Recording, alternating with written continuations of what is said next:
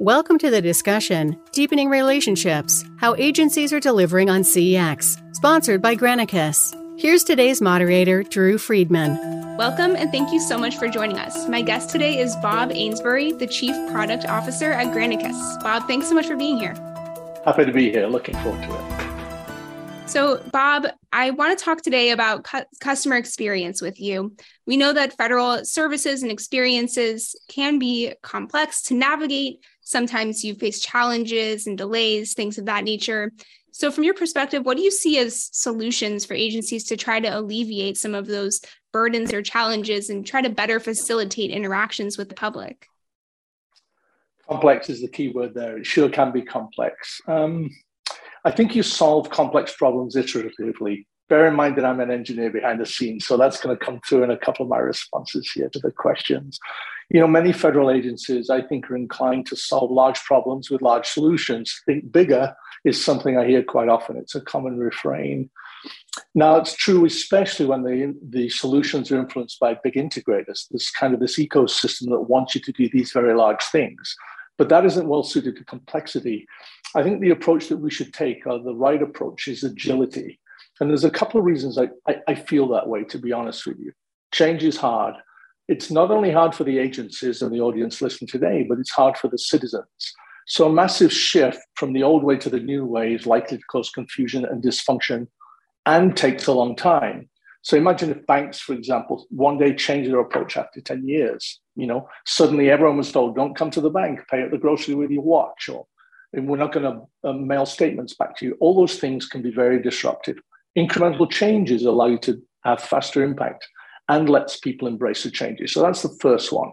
And the second factor where agility pays off, I think, is that agencies should drop approach of frequently releasing incremental things. The technology itself is rapidly changing and adapting. Think about two years ago, there wasn't A I and M L.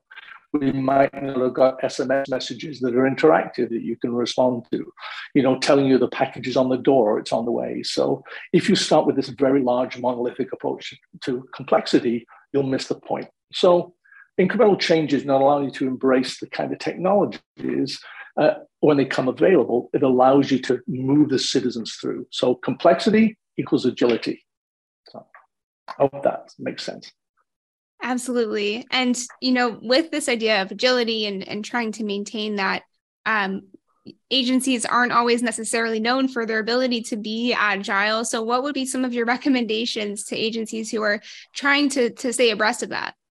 Yeah, it's, we all want a vision, right? We want to motivate. And, and sometimes these programs have very large and lofty visions, and those are great. I don't want to dispel those. We, we want to imagine an environment where every citizen, no matter their level of education or technology adoption, gets equitable service, for example. It's a great vision.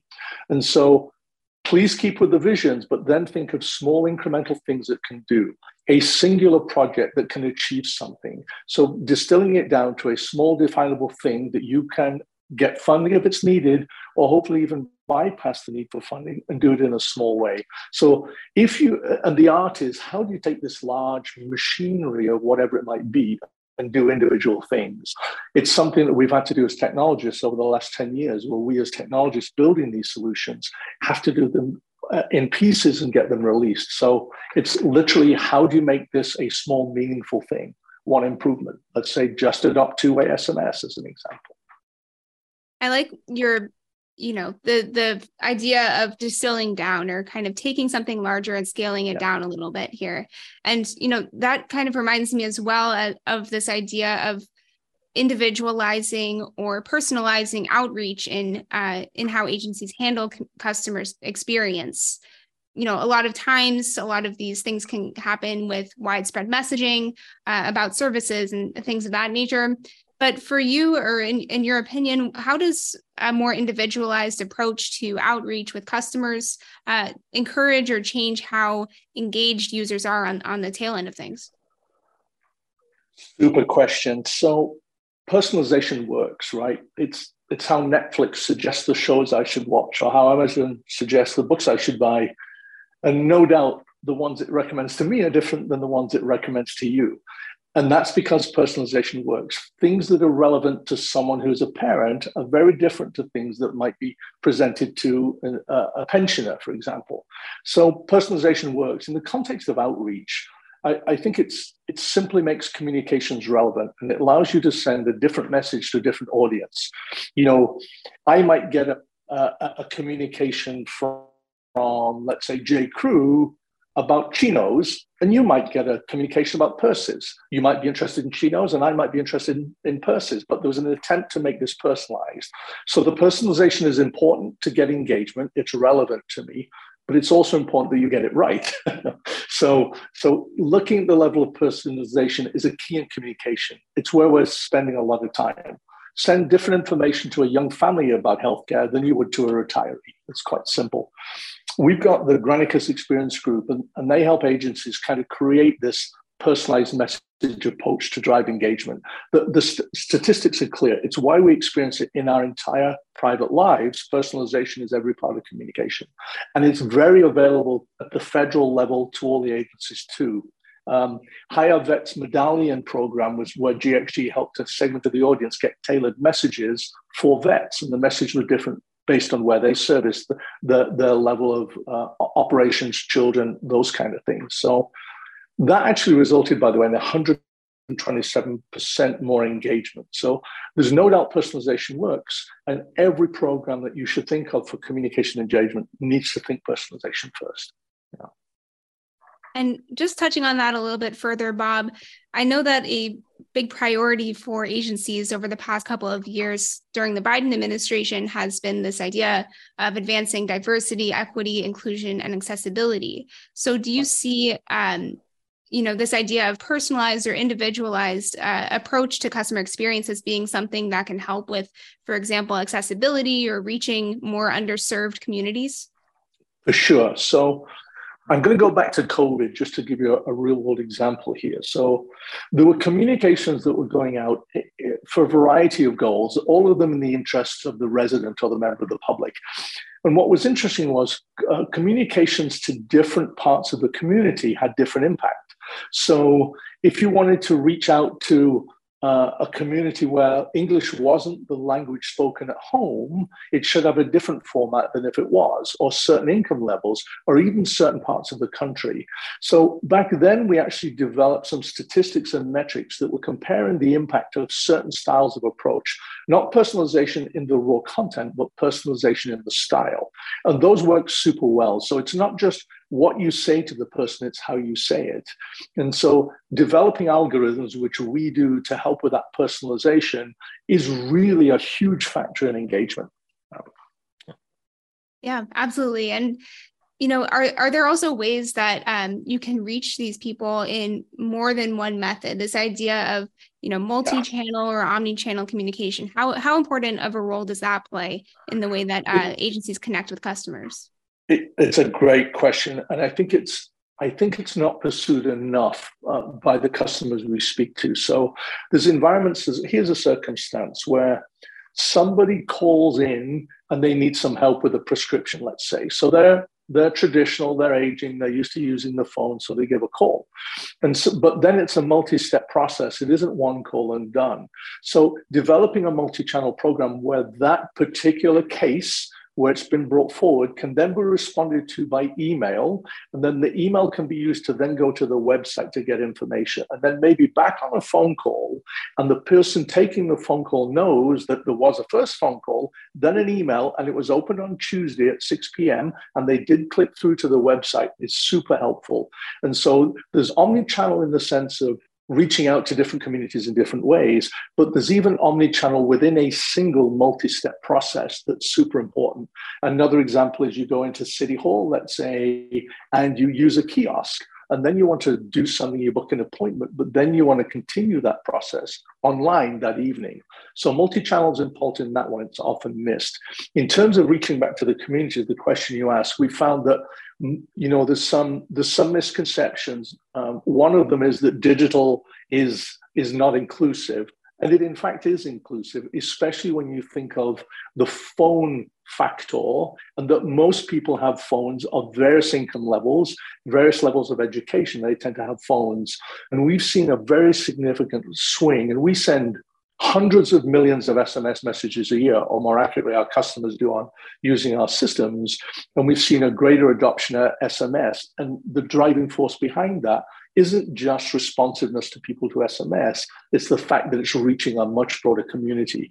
And we'll send messages in different languages when we know the home language of support. So there is a difference between those who've got any digital and those who don't, but let's not forget that the phone is the glue between the two. And, and, uh, and so there are people who still need to call in, and they're, they're what we do is we've got customer service solutions where the person receiving the call just records it digitally. So there's continuity. It's not just a, a phone call and a response, but it's recorded. So yeah, omnichannel is super important. important. It's, it's everywhere, and it helps with continuity and diversity and inclusion as well. My guest today is Bob Ainsbury, Chief Product Officer at Granicus. I'm your moderator, Drew Friedman, on the discussion of deepening relationships, how agencies are delivering on C X, sponsored by Granicus on Federal News Network. Creating a positive customer experience requires cross-agency collaboration that makes the most of shared capabilities and services, insights from holistic data, and reliable service delivery. For more than twenty years, government of all levels and sizes have trusted Granicus to help simplify, automate, and digitize common tasks to better serve constituents. Discover how Granicus's intuitive tools and years of C X expertise can benefit your agency. Visit granicus dot com to learn more. That's G R A N I C U S dot com. Welcome back to the discussion on deepening relationships, how agencies are delivering on C X, sponsored by Granicus on Federal News Network. My guest today is Bob Ainsbury, the Chief Product Officer at Granicus, and I'm your moderator, Drew Friedman. Now, Bob, before the break, we were talking about this idea of the omnichannel approach, or using multiple channels to connect with customers or users uh, and, and in public services. And I was curious, from your perspective, what are some of the challenges that agencies might see when they're trying to, when or if they're trying to adopt that kind of approach, and, and how do you overcome that? You bet. So if you think of the various touch points that, that happen with the public, it could be the call center, it could be a variety of offices, it could be other forms of communication. It can be large and complex. And so there might be this tendency to take all of these systems and build the omni-channel system. And as we were talking about earlier, that's a tough road to travel down, and, and is decades long. So what are the pieces of information, rather than rebuild the entire ecosystem, what are the pieces of information that would allow an omni-channel experience? And at the edges of those, there's the communications, right? There's the confirmation of information flowing between systems. So I'd recommend that people look first at how to unify the communications, and the communications themselves go back to the core systems. So add an S M S message and record the confirmation that comes back. So I see the way to join these systems together are through communications at step one, and step two, start to bridge data and pass them across. They're small steps and they're less invasive. So in fact, behind the scenes, it's different systems, but each system is aware cognitively of the bits that matter that happened in the other systems. So it's kind of like mortar those two bricks together rather than build a whole new boulder. Strange metaphor, I, I know. No, I, I like the metaphor for sure. So in, in that world, and, and as agencies are kind of trying to foster these communications uh, with users, with individuals, what do you see as the, the best way for, for agencies to understand the needs and wants of individuals and what their expectations are for government services? Sure. Um, the simple way is talk to them. So it's like, I always get involved, you know, obviously I, I'm responsible for user experience development of our systems and those areas. And it's funny how many people, technologists with the best of intentions, think they know about the experience they're trying to create. So the, the absolute golden rule is talk to the people who are using the systems and get their input. I know it's, I know it's almost cliche, but it's super interesting. As we get more advanced and try and be more agile and more sophisticated, we underestimate our understanding of the, the experience for them. And, you know, you asked the question earlier about inclusion. Well, why don't you ask all of the various cohorts of people in whatever categories, income level, race, location, talk to them. So learning about where they feel friction, I think you'll find it's likely to be different to what you imagined as a technologist or an architect. And so just talk to the people and find out what frustrates them. It's super interesting how easy some things are to fix and how challenging the things you wanted to do were compared to it. So I know it's cliche, but it really is. Go and ask the people. So. No, I, I like that. And sometimes, you know, a simple solution or a simple yeah. answer is the one that makes the most sense. Yeah. And, and Bob, you know, um, as agencies are collecting this feedback or trying to understand better, you know, where are these pain points? One thing that I've heard in, in several of my conversations with some C X leaders in, in government is then they, this idea of having to uh, use that feedback, use that data, and um, make changes to the way that you're delivering services, and also, you know, basically tell, uh, I guess, tell individuals or tell the users that you're making those changes based on what they said. How how important is it to have that kind of communication or feedback loop uh, with customers? It's super important. So what we want to do, the, the foundation of what you described, I think, is data is what we'll use to personalize. Data is what we'll use to be inclusive, and it's true. And so a data management mindset is important as you come forward with these solutions. What information should we put in the email? What things should we put on the web page? What should we track? And again, we've experienced some of this in our private lives, but the, the data domain is different in the public sector. And so the information that's captured, that data would be used to personalize and set expectations. And, and much like we want to know in our social media, what do you know about me? Are you tracking with my phone? And we've seen all that's gone on in the last five years between Apple and Google and others. Should you track me? Shouldn't you? And what information? What's crystal clear from all of that is that the data that's being used to personalize, and the data that's being used to do omnichannel, must be shared easily with the person whose data that is about. And so a central construct in our solutions is that w- rather than have this um, obtuse, opaque data that is hard to find, just be very clear. And you go, oh no, I do have two children, or I don't want you to know whether I have children or not. Making that options to the, uh, to the community central.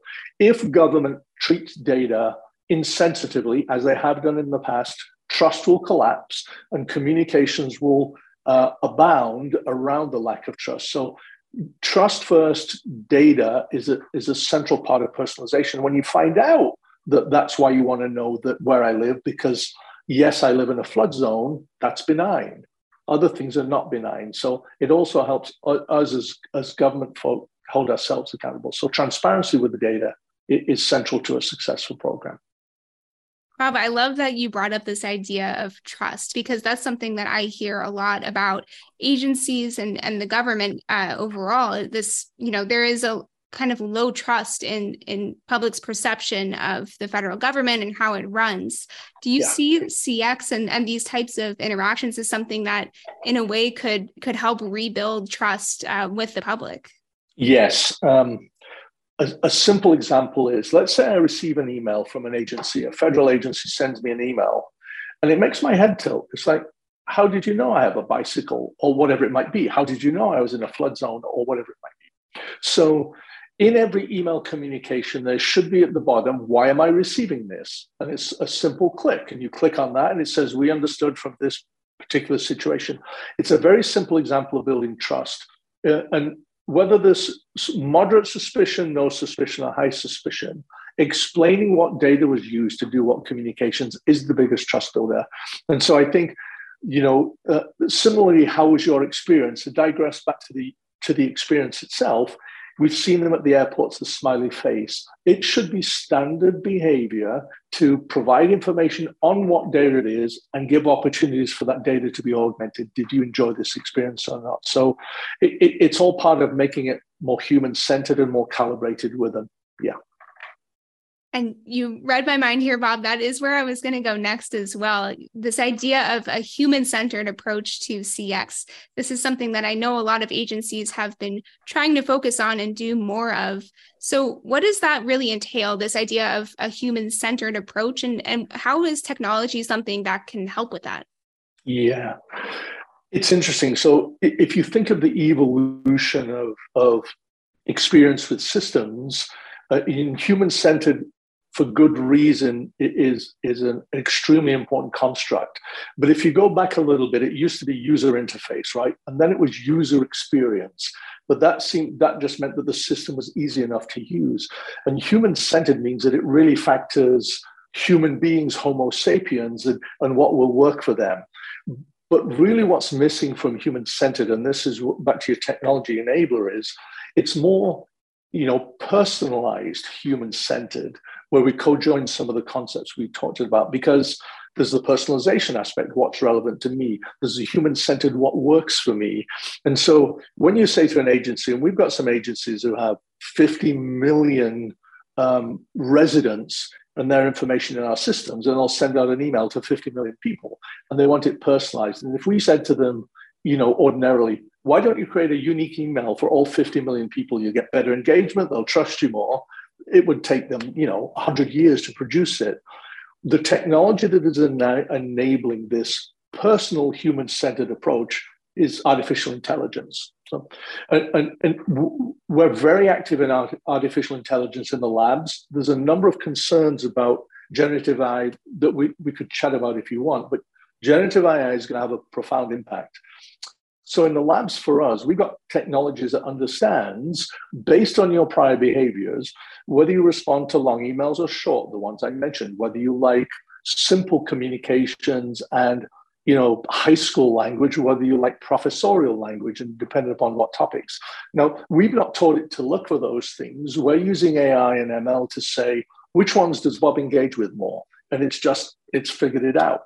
So if you think of that as understanding by my actions in the past, what uh, areas I've been more responsive to, the next question is, well, how do we produce something that's uniquely suited to me or uniquely suited to you?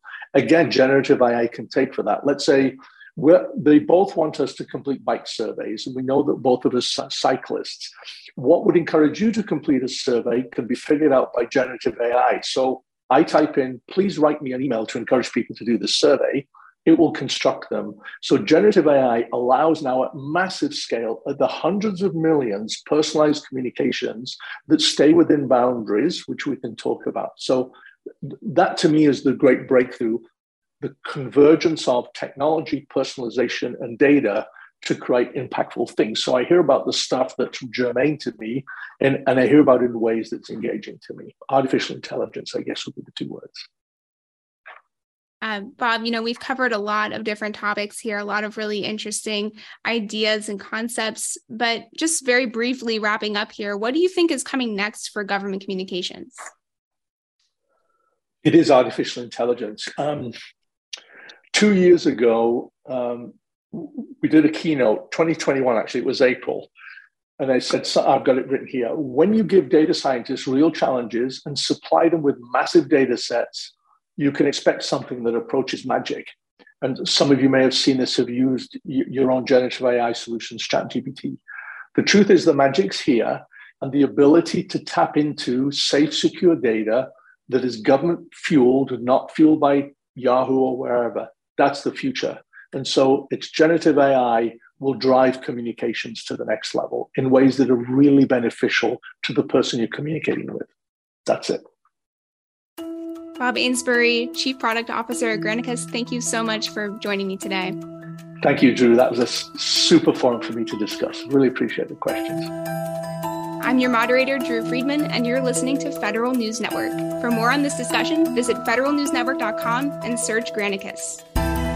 Thank you for listening to the discussion, Deepening Relationships, How Agencies Are Delivering on C X, sponsored by Granicus on Federal News Network.